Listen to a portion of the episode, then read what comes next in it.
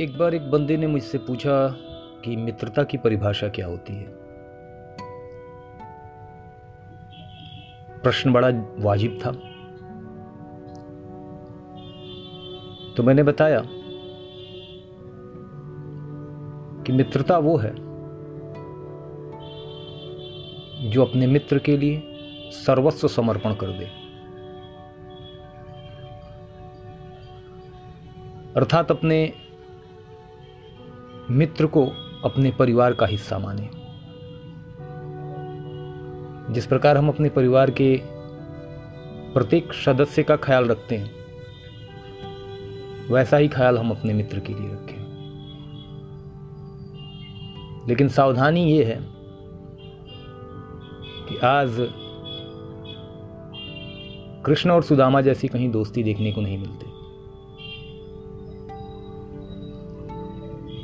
अगर कोई मित्र अपने मित्र से ये कह दे कि यार बड़ा परेशान हूँ मैं। उस दिन से उसका मित्र जो है, उसके बारे में लोगों से तमाम शिकायतें करने लगता है। कारण है कि दोस्त दिक्कत में है। और अपने इस दिक्कत को मिटाने के लिए शायद उससे वो आर्थिक सहायता मांग दे।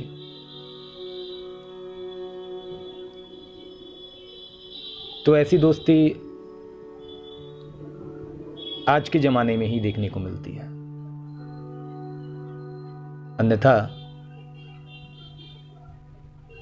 तीन मुट्ठी चावल खा के श्री कृष्ण ने सुदामा को